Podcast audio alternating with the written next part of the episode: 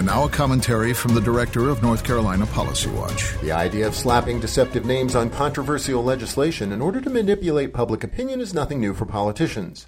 But North Carolina legislators are currently considering an especially egregious example.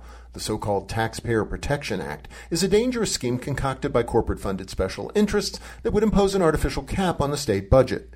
Under the proposed constitutional amendment, the budget could not grow in any year by a percentage larger than the combined rates of population growth and inflation. And while this might sound appealing, such a rule would effectively prevent the state from ever improving its public schools or numerous other core public services. In effect, what we have now would be as good as things could be. And thanks to a provision that mimics the U.S. Senate filibuster, the cap could only be waived with a two thirds legislative vote, an anti democratic requirement guaranteed to foment gridlock. The bottom line the proposal isn't about protecting taxpayers.